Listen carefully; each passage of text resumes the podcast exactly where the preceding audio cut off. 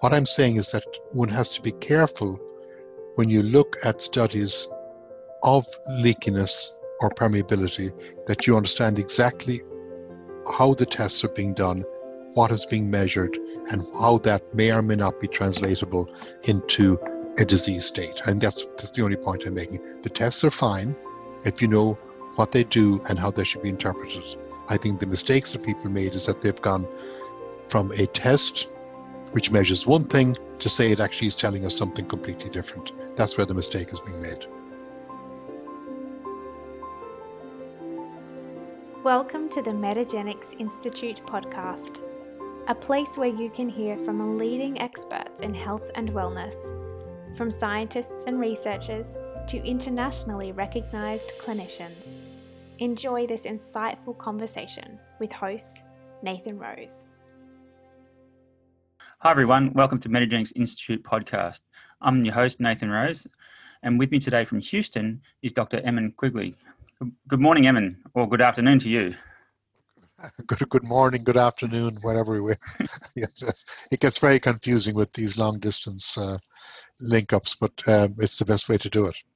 Exactly. Um, I mean, I wouldn't mind coming over maybe once the world opens up and things are a bit safer, but um, Zoom will have to do for the moment. But Thank you for joining me. So you're a, a gastroenterologist and also a researcher at the Cornell Medical College in New York. Um, and I got you online because I read a recently read an article of yours you published a, a, several years ago, uh, questioning the the clinical validity or the utility, I suppose, of quote unquote leaky gut. Um, and you're a uh, a, researcher and clinician who's been in this space for a long period of time. So I thought uh, we'd explore this concept of leaky gut uh, because not only are practitioners using that vernacular in clinic, but uh, if you go online, as you as you know, um, it's widely discussed on the internet, and uh, we've done some surveys here in Australia, and uh, patients often. Rep- present to practitioners complaining of or self-diagnosing leaky gut. So we want to look at what it is or um, the validity, some of the, the testing methods, and um, is there a connection between quote unquote leaky gut or in, intestinal permeability and systemic diseases as it's suggested online. Um, perhaps before we dive into it, maybe just if you could give us a, a thumbnail sketch of, of your background and um, how you spend your time between practice and uh, research. Sure. So it's my background is a bit complicated. Um, you won't need to be a genius to recognize that I'm not a Texan. That I'm, I'm, I'm, I'm, actually Irish, um, where I went to medical school and did my intern year. I then did my initial training in internal medicine in Glasgow in Scotland and in Manchester in the UK with a two year period in between those two when I did research, full time research for two years at the Mayo Clinic.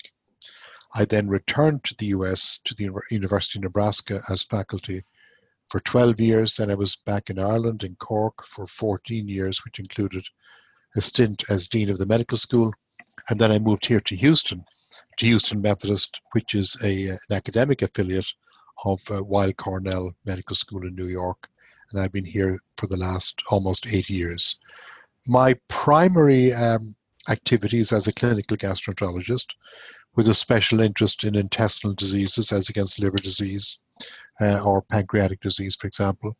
Um, I also have administrative responsibilities because I'm chief of the division of gastroenterology and director of our Digestive Diseases Center, and I do clinical research primarily in the areas of uh, functional bowel disease, um, gut microbiome, and uh, related areas. Brilliant. So, um, what uh, motivated you to write this article? I think it was 2016 or 2017. Um, this little narrative in, yes. on yeah. the concept of leaky gut. Well, it came out actually of a lecture I was asked to give. It was um, after I'd left Cork. Um, the director of the Alimentary Ph- Pharmabiotic Institute, which is or Microbiome Ireland, which is based in Cork, uh, they had a, a celebration uh, to mark their, I think, their 20th year. And I was invited to come back. And the director uh, asked me specifically to talk about this issue for exactly the same reason that you've invited me to this podcast today, namely to try and address a lot of confusion and a lot of hype that's out there in the on the internet in particular about this concept of leaky gut. And that's how I got into it. And the more I researched it, the more I realized this is a very complex area and not one that's uh, readily summarized or readily uh, translated into very simplistic cause and effect in terms of disease. Yeah, yeah, absolutely. So, yeah, in uh, natural or quote unquote functional medicine, uh, we've often been championing this idea of um, leaky gut for a long period of time. And I think with um, functional medicine, we detect a concept and sometimes yeah, maybe confuse pathology with physiology. And I think there's probably, as you mentioned, it's, it's very complex and there's probably a middle ground somewhere. So let's dive into understanding uh, how the gut works and this idea of leakiness and what that means, um, if anything, to systemic and, and of course, gastrointestinal diseases. So, first of all, perhaps um, can you describe the the barrier, the gut barrier, its function, some maybe the uh, main constituents? Sure. Now, this is where I think a, re- a very reasonable level of confusion begins to arise because there are differing definitions of the gut barrier. To some people, the gut barrier means just that single layer of cells, the epithelium. That's it. To most of us, and particularly when you come to talk about clinical things, the gut barrier is actually much more complex. It includes a whole variety of things from the mucus layer to the that epithelial layer to the the various cells beneath the layer that all contribute to protecting uh, the the gut wall and protecting the gut from toxins, from any potential injury from the outside. So I think I've tended to go with a kind of a looser definition of the um, the gut barrier, but you know, strictly speaking, the the physiologists, the the the real scientists, if you like, will will will try and restrict that to just the epithelium. Uh, okay, yeah, that makes sense. There's so I think that's a source of, of quite a bit of confusion. Um, and I think when one, one is talking about using the terminology, I think you should make an attempt to define exactly what you're talking about. Yeah, sure. And you mentioned in the paper the the mucus layer is probably underappreciated because that's quite a, a thick layer, is it not? Correct, and that's that's another thing you see all the time. So if you look at a cartoon of the gut wall, what you'll see is this you know layer of cells, which is maybe an inch high, and then on top of it, there's a tiny little layer of mucus. In fact, the proportions are complete in the other direction. The mucus layer, of course, it varies along the intestine. Uh, the mucus layer uh, is much, much thicker than the the cell, that, that single cell layer. And also, of course, there are actually, within the mucus layer, there are actually two layers. There's the, the really, you know, tight, uh, compact mucus layer just above the, the epithelial cells. And then above there's a much looser um, layer, uh, which contains more bacteria, which is more, if you like, admixed with what's going on in the in the gut lumen itself. Whereas the the mucus layer, which is just above the epithelial cell itself, um, you find very few bacteria, for example. Yeah. So with the this leaky gut hypothesis, the view is that the uh, epithelial cells, the um, since the the gulf between them widens, and that uh, allows easy access to things, say like lipopolysaccharide. Um, but it sounds like there's a quite a thick barrier there with the mucus, perhaps. So, um, can you describe what constituents um, do and don't, or um, do pass into the the I suppose systemic or into the lumen? Uh, sorry, from the lumen into okay. systemic circulation, and vice versa. So, this is actually a critical issue because there are a couple, actually, there are a number of ways that substances, molecules, bacteria, bacterial products, whatever toxins, whatever you want to talk about, can get from the lumen of the gut across the gut wall and into the circulation. And these need to be very clearly understood. Now, the, the one that is the easiest to measure, the one actually that we've measured for, for decades, is called the paracellular pathway. And that is the pathway that lies between cells. So between one cell and another is a little gap, which is the paracellular pathway. And that is the one that's easiest to study because that's the one we, we measure when we use lactulose mannitol or we used to use they were used to use radio labeled markers in the past. And that's what you're measuring. Now, what's important to understand is that the primary function of that pathway is to move small ions like sodium and chloride, small molecules like uh, and, and small molecules like water. So that's the pathway that's primarily dealing with electrolyte and water transport. And in fact, I just as a, an excellent review article that I just came across, uh, which I think is, is, is has just been published, and it's one of the few places I actually was able to find numbers. Right. So, for example, uh, if there are two pathways through the paracellular pathway. One is called the pore pathway, and that actually only transports molecules that are up to eight angstroms in size. And I'll give you context for that in just a 2nd mm-hmm. There's another pathway through this, again through the parasite, which is called the leak pathway, which actually can take things up to 100 angstroms. Now, if you just to put that in context, if you take a, a bacteria which is often invoked in these things like salmonella, a salmonella organism is about one micron wide, which is 10,000 angstroms. Right. So I think one of the mistakes that people have been making, and it's a very understandable one, is that they're taking measurements in man, and the only thing we can really measure in man is the is the paracellular pathway. We're taking measurements in man from a pathway that can only really transport very small molecules and extrapolating to that to say that bacteria can march across it, or that large molecules like the lipopolysaccharide, which you mentioned, can march across it. I think that's where the mistake is being made. Okay, now, yeah, having, having said that, having said that, it's important to recognize that bacteria can get across and large molecules can get across, but they don't get across by that pathway.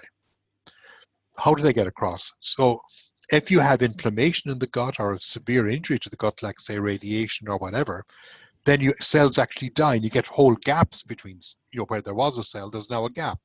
And that's how these things get across. There's also uh, there are also mechanisms whereby the these cells can take up large molecules uh, and transport them across the cell. So there are other mechanisms, but they are not the ones that you measure when you measure what people usually refer to as the leaky gut. That's the main issue. Okay, yeah, that's, that clears it up. Yeah, completely. so it's just the maximum width that the paracellular gap is, in a sense, is far too small for these um, putative molecules to to, to um, transport through. Correct. Um, having said that, let's just quickly dive into because often uh, in the literature and certainly in this industry, there's a lot of discussion about some of these constituents like um, zonula occludens and and particular zonulin. So, um, well, first of all, can you just quickly describe some of these little uh, proteins and mechanisms and, and what they do, and then sure. um, we'll look at yeah whether they're an issue in in some systemic diseases. Sure. So basically, uh, what keeps the cells together is what's called a tight junction, and the tight junction is what regulates how tight the cells are to each other or how far apart they are. And there are a number of proteins involved in that. One of them is zonulin, another is occludin, another is called claudin. I, I don't think we need to get into details of all of that, but mm. they, so there are several proteins that play a key role in all of this. And one of the reasons these proteins are important is that they can be affected by bacteria, they can be affected by molecules like TNF alpha, which is so important in inflammatory conditions, and they, they can affect how well these function. Now, zonulin has become popular because you can measure it. And in fact, there have been a lot of studies that looked have looked at zonulin in the serum and used it as a measure of damage to the tight junctions and therefore leakiness of the tight junction. But in fact, it does not correlate very well. And in fact, there's a nice little, it's actually a letter to one of the journals recently showing that commercially available ELISAs do not actually measure zonulin at all. Wow. Because of cross reactivity with other molecules. Um, so I think, you know, these are neat ideas, but I think I would say the, the what I take, and I remember now I'm not a biochemist and I'm not a microbiologist, but the message I take away from all of this is that we're not yet ready to use things like measurements of zonulin in clinical practice to make decisions about managing, looking after people. Okay, thank you. Uh, so just as you, as in fact, you mentioned that in your when your questions that you gave to me, Nathan. You, you asked me about its specificity, and you're absolutely correct. There is a lot of debate about its specificity. So, okay, so they, it could be a, another molecule that they're essentially a, a, false positive in a sense, uh, mistaking it for zonulin. It, it Correct. Maybe something else, yep. Um, okay. So it might be a bit of a moot point now, but let's just quickly touch upon some of the commercially available tests for um, maybe, well, yeah, measuring intestinal permeability, maybe some other markers that may better reflect damage and inflammation to the to the epithelium if that's if that's Sure. how molecules are uh, leaking because of the apoptosis and a, a, massive gulf, I suppose. Then Yes, good exactly. markers. Yeah. But let's start with um, the the common one, the, the lactulose mannitol test. Um, yeah, describe the test and perhaps its strengths or if there are any and limitations. Oh no, no, no, no, no! It's, it's a very valuable test. No, no, I, Okay. I, I, I just, it's just, I've no problem with the test. The problem I have is how you interpret it. Yes. Okay. So so the lactose ma- ma- mannitol test will measure paracellular permeability, and if there's increased paracellular permeability, it will detect it. And it's basically, and there's a whole lot of similar ones. It's basically looking at, um, you know, low molecular and higher molecular weight uh, molecules, and which gets through, which does not get through. So obviously, if you've very low permeability, then only the, the low molecular weight molecule get through, etc. It's a very clever test, but but what it's measuring is paracellular permeability, and that may be abnormal in disease states. It may be abnormal in, in if you've got a problem with di- if you've got diarrhea, which is due to loss of water and electrolytes, then you, your permeability may be abnormal. So it's it's I'm not you know make, want to make this absolutely clear. I'm not doing down the tests. These are very clever Right. tests. Yes. What I'm saying is that you can't say that, oh, I measured a lactose mannitol ratio and it's it's abnormal, therefore the patient is got bacteria entering the bloodstream and causing infection and sepsis. That's the leap of faith that I'm not allowing you to make. I'm not- okay. I'm not in any way being uh, denigratory about the actual test itself. It's a very valuable test. So in that context, and we'll, we'll get into it shortly, is what, what states uh, is uh, excessive? You can call it excessive um, uh, paracellular pathway movement. Uh, what conditions is that associated with? Or ab- abnormal lactose mannitol ratios have been shown in celiac disease, have been shown in inflammatory bowel disease, have been shown in irritable bowel syndrome. They've been shown across a wide range of, of conditions, and that makes perfect sense to Yeah. me because these are illnesses that are associated with maybe some inflammatory change, some injury from bacteria, etc., which alters the pathway, the paracellular pathway, and leads to, and certainly, you know, inflammation can certainly impact on the tight junctions and can lead to uh, the changes in permeability, which you can detect with the lactose mannitol rate uh, test. Sure. So would then um, maybe could you uh, infer if there's increase of this uh, paracellular pathway that inflammation could be affecting the uh, epithelium more more broadly, like with the the damage and apoptosis? Yeah. Absolutely. So, you know, you're absolutely correct. You know, so you could envisage a situation whereby an insult, it could be anything, um, has affected the paracellular pathway, but also damaged cells themselves. So indirectly, you could be picking up a, a, a an actual insult to the to the epithelium. So in that way, you could be correct, but but it would be indirect. It, it wouldn't be yeah. direct evidence. And you you've mentioned some other things like calprotectin. Now, calprotectin um, actually is a molecule that derives from neutrophils, and that is a, actually has proven to be a very sensitive test of inflammation in the gut. It tells us nothing about permeability, but it tells us about inflammation, and uh, it's used really quite widely now to differentiate between inflammatory bowel diseases such as Crohn's disease or ulcerative colitis, and say a non-inflammatory condition or usually non-inflammatory condition like irritable bowel syndrome and of course, it's also been used to monitor the progress of patients who have inflammatory bowel disease and to tell whether they're responding to treatment or whether they're relapsing. Yeah, right. Uh, was there another one? I haven't looked at this for a while. Um, some sort of marker from eosinophils in in the, the gut lumen as a marker of inflammation. It's escaped my mind at the moment. Yes, well, th- there are a number of other molecules that pe- people have looked at. Mast cell um, molecules produced by mast cells, like um, uh, tryptase Oh, yes. uh, or serotonin. They've looked at eotaxin, which is produced by eosinophils. There are a variety of molecules which have been looked at, but the you know they've really not got into the clinical arena ex- except for very specific areas. You know, Right. this ma- mast cell activation syndrome. Then you look and measure tryptase in blood. Uh, but for um, for inflammatory conditions, the two that have really uh, become widely used in clinical practice are uh, calprotectin and lactoferrin, which has similar implications. Sure. Um, do we have any any proxy marker or um, way to gauge mucus um, integrity or, or thickness other than The- endoscopy? there- Yeah, well, there are no. It's it's a very difficult area. There have been, um, for example, you can look at ratios between different mucin type one and mucin type two. There have been a number of studies over the years which looked at different mucin glycoproteins and shown that they're altered in disease states, but none of them have really got into the clinical practice.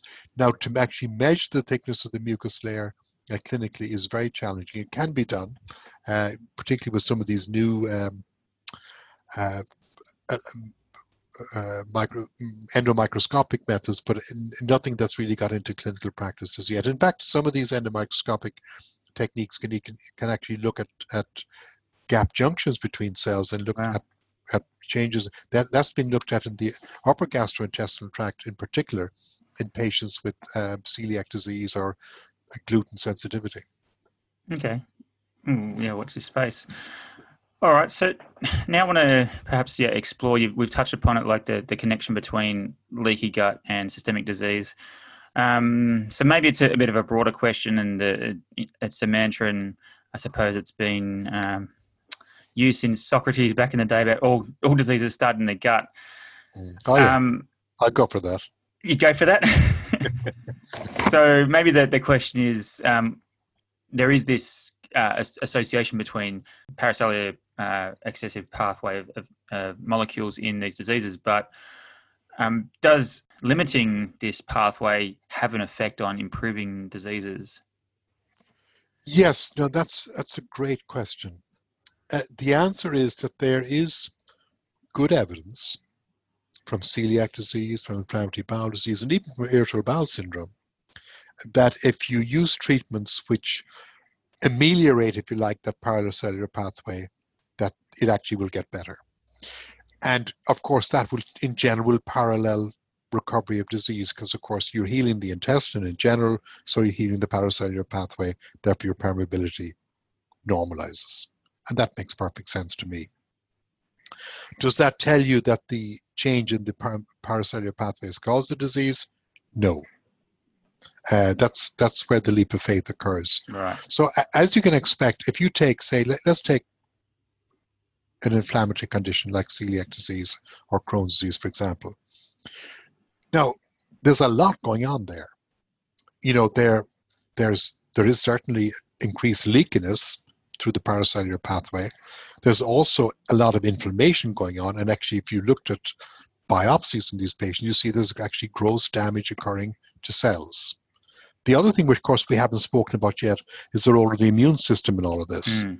So we do know, for example, that these dendritic cells or antigen-presenting cells, which are in the, the layer below the epithelium in the submucosa, they can actually send out an extension that literally reaches into the lumen. They can grab a bacterium or a part of a bacterium and pull it into the submucosa, and there they can um, mount an anti a, a, a cell a, res- an- immune response to try and neutralize get rid of that whatever that pathogen or whatever that that external agent is. So you know, so that's another part of mucosal defense of, of the gut barrier, if you like, is that immune response. And also, I mentioned earlier this very tight mucus layer, which has very few bacteria. One of the reasons is it has very few bacteria is that it has molecules in there called defensins, which are antibacterial, which are produced by specialized cells in the gut wall called, called Paneth cells. So there are a lot of mechanisms here to keep, on the one hand, to keep what's bad out, but on the other hand, to allow us to absorb what nutrients we need from from what we eat. And obviously, that has to be a very selective process and a very sophisticated process, so that you absorb your sugars and your fats and your vitamins, etc., but you do not allow bacteria or toxins to, to get in. Um, and that's really the basis of, of the of the function of the gut barrier. It's a two-way street. On the one end, it has to allow certain things to pass. On the other hand, it has to keep other things out. Yeah, yeah. Um, and just quickly, I think you mentioned that at least in animal models where you can like knock out genes, say specifically for for um, those tight junctions, etc. In uh, animal models of that, deleting those genes doesn't seem to affect the, the health or cause the systemic diseases that um, is speculated that leaky gut causes. Exactly, and now that's a that's a very good point. And actually, this review article that I mentioned by the senior author is a man called Jerrold Turner, who's been working on gut barrier for years and has actually highlighted a lot of these things that I mentioned earlier. And he lists in that article a whole list of, of different knockout models where there's, you know, they're not falling over dead from sepsis. Yeah. And if you think of it, you know, if you think about it as well for, say, if you to get back to celiac disease or Crohn's disease, disease where we know that there's increased permeability, they're not classically associated with overwhelming sepsis. Mm. They are, they can be associated with inflammatory conditions in the body in general, and that maybe we want to talk about that a little bit. But that can occur for other reasons. And I mentioned the immune system. So one of the things that can happen in, in any of these inflammatory conditions is that the immune system gets hyperactivated for a number of reasons. And that's what generates the systemic immune response, not bacteria directly going in necessarily. Yeah, yeah, that makes sense. So, um, but could could like a quote unquote dysbiotic microbiome um, if the dendritic cells are reaching out and sampling it, could that trigger? That can obviously influence uh, systemic uh, inflammatory tone. Absolutely, and that's been shown very nicely in animal models. And actually, parenthetically, I think one thing we should mention is that you know the other phenomenon that we hear about a lot in the, this context is translocation, bacterial translocation, yes. and that's a phenomenon that's been recognized for probably 50 years or so with a whole lot of work done in, in a variety of, of conditions such as severe burns or shock or trauma or hypotension, severe injuries to the gut, uh, severe pancreatitis, for example. They've all been associated with bacterial translocation in animal models. Now, what's been very difficult to prove is translocation in humans because we don't have good techniques for measuring it.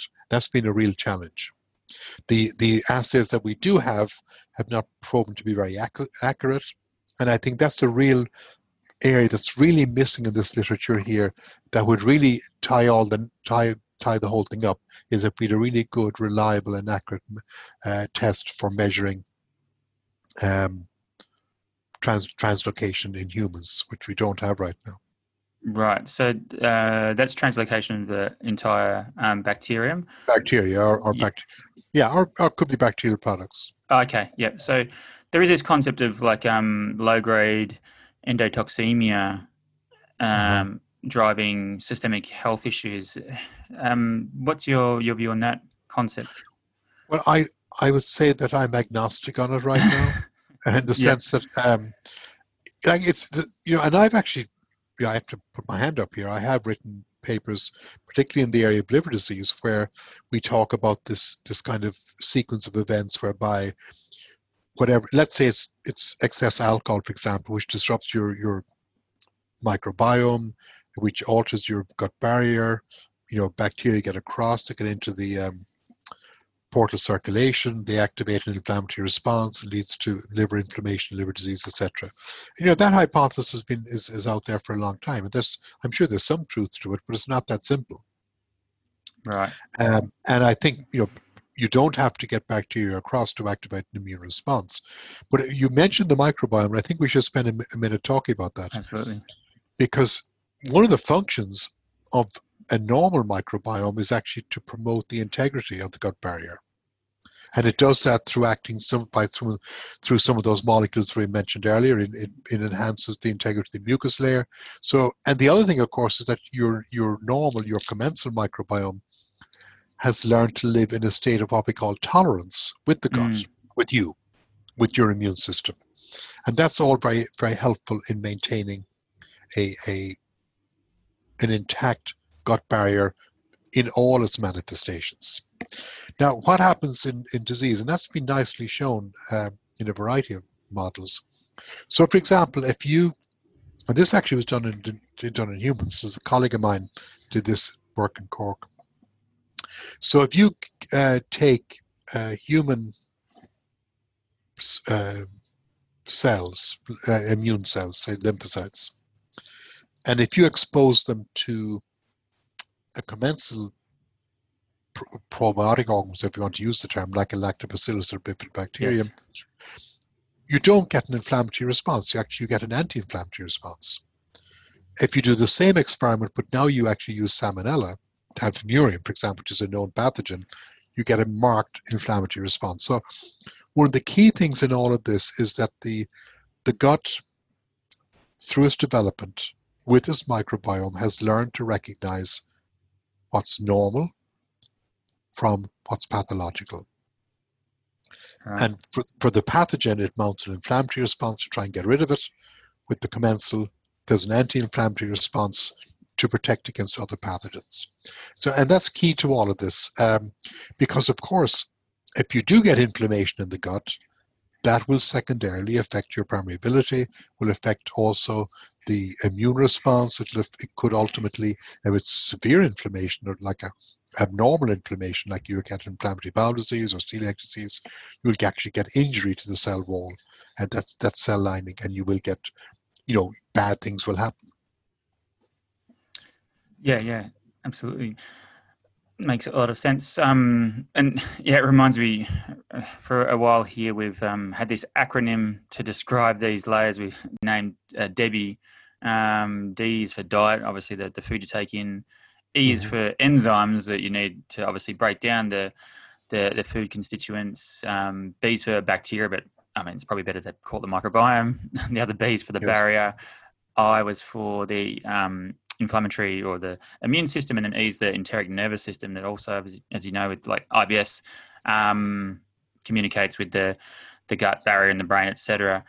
So, um, my question is, I, I, think like with these, some practitioners are, are treating. Um, or quite uh, treating, treating like leaky gut with all these nutrients and herbs and, and prebiotics, etc. My hunch is it's probably having some effect on the intestinal permeability, but maybe the the therapeutic benefits are, are because these agents are anti-inflammatory and help the microbiome, etc. So, um, my question is: I suppose if you were to design a drug or a, a nutraceutical or something, what did you think of the, the, the, targets for? Well, maybe we need to break it up into like IBS versus say a systemic disease. What are if it's basically if it's not so much the tight junctions, what are some of the targets we should be thinking about, or the researchers in the future? I, I think you've, you've, you've actually listed a lot of them there. So if you're thinking about maintaining an intact gut barrier in the broader sense, you should be paying attention to the mucus layer, to the epithelial barrier, and to the immune response, to say the least. There's one actually, one other barrier that we haven't mentioned, which is very interesting and newly described. There actually is a vascular barrier in the gut as ah. well. So you know you've you've heard of the the blood-brain barrier. There actually is a blood a, a, a, vascular barrier within the gut, which has been described very recently in a paper in Nature, uh, which also and which very interesting. Some bacteria have learned to be able to bypass, which is very interesting. Hmm. Um, so so that's there is a, a, vascular barrier in the gut as well, which is another layer. So they, they're all important. So you probably need to pay attention to all of these now in terms of treatment, uh, there have been studies done, and there's there's actually one nice clinical trial which I came across, which is done by um, Dr. Verne, who's been working in this area for many years. And they did recently, well, actually last year, which is very recent, uh, they did a study where they did a randomized controlled trial of glutamine. Now, they done work over the years showing that glutamine had benefits in terms of gut barrier, and they showed that in patients with with post-infectious irritable bowel syndrome with diarrhea that they got better and their uh, barrier function improved. So that was interesting. And that's one of the few studies that I know of where there's been a direct relationship shown, or direct, I shouldn't say relation, a direct association shown between improving the gut barrier, then this mm. is using dextrose um, yes. and showing an improvement in symptoms. So that's that was kind of neat. That's nice. Mm, now the other, so that's one approach. now the the other approach that you can take is to uh, you deal with the with the microbiome. And of course, there are lots of studies uh, showing that various probiotics can improve uh, gut barrier function. That's another approach you could take. Now, have we seen studies where they've taken a disease state and shown a parallel relationship between improvement in gut barrier function and improvement in in symptoms? Not that many. There there have been some studies, including one that we did a few years ago, where we showed um, an improvement in immune function and correlated that with improvement in symptoms of irritable bowel syndrome. But there aren't many studies like that. Um, but that would be another approach you could take.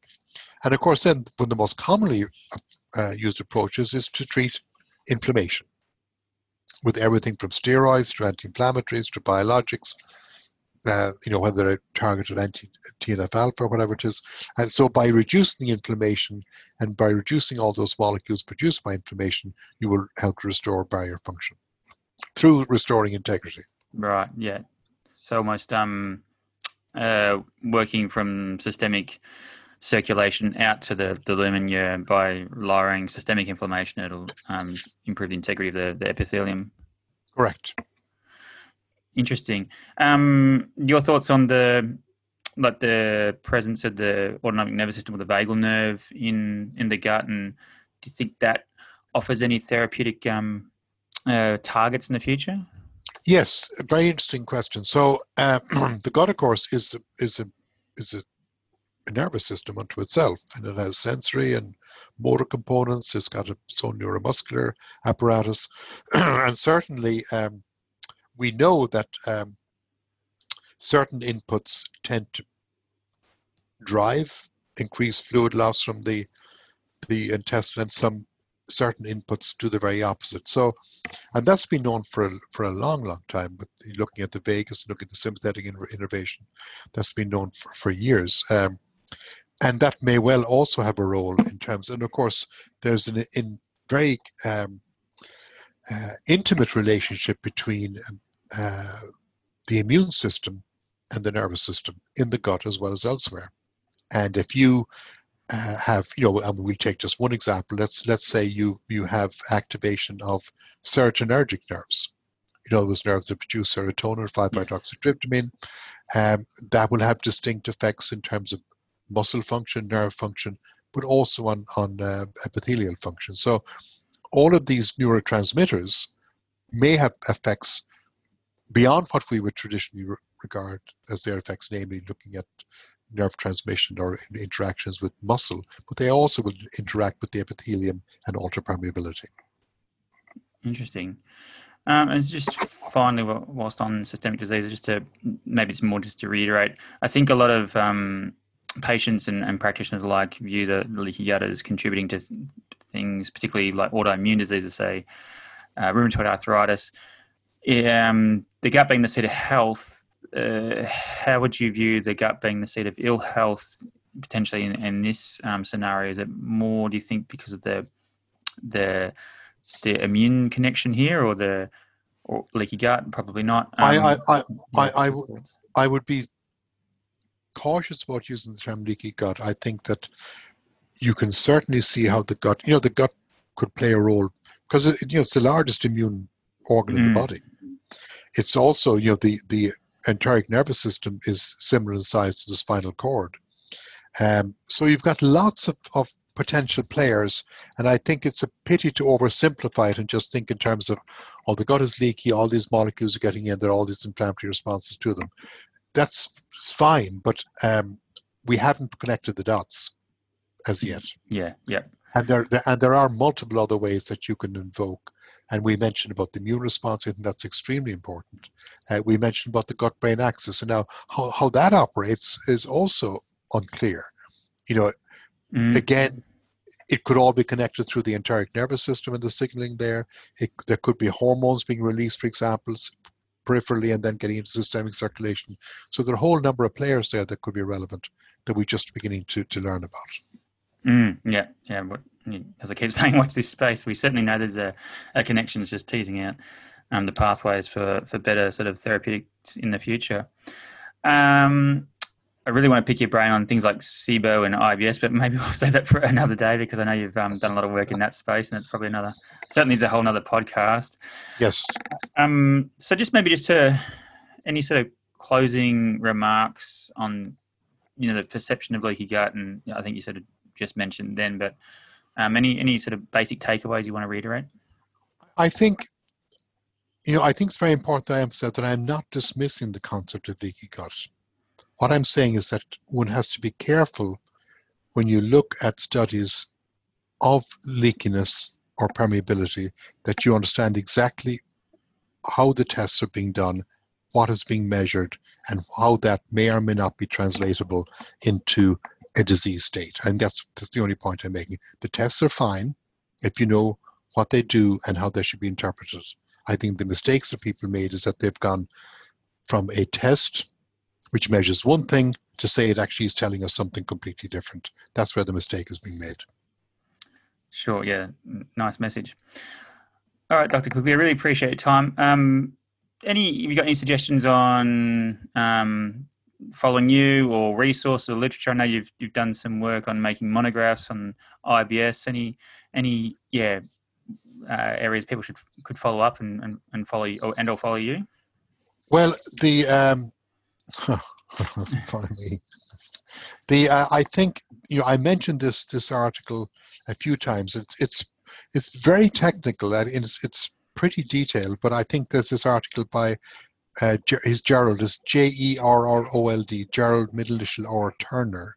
It's in uh, cellular molecular gastroenterology and hepatology. In uh, what month was it in? Oh yeah, we can we can find it and we'll put it. in It's very recent. It's, it's it's 2020, volume 10, yeah, pages 327 to 330. So that's one resource that I that I think I've always enjoyed reading his work on on the on gut permeability. Um, I think that's an important resource. And I think that uh, there was a nice review by Michael Camilleri a few years ago. Yes, yes. Specifically at the at the different sugars and how they're how they should be interpreted. I think that's another resource. That is good. One. That's worth looking at. Great. Well, we'll put your article and, and those couple in, in, the show notes.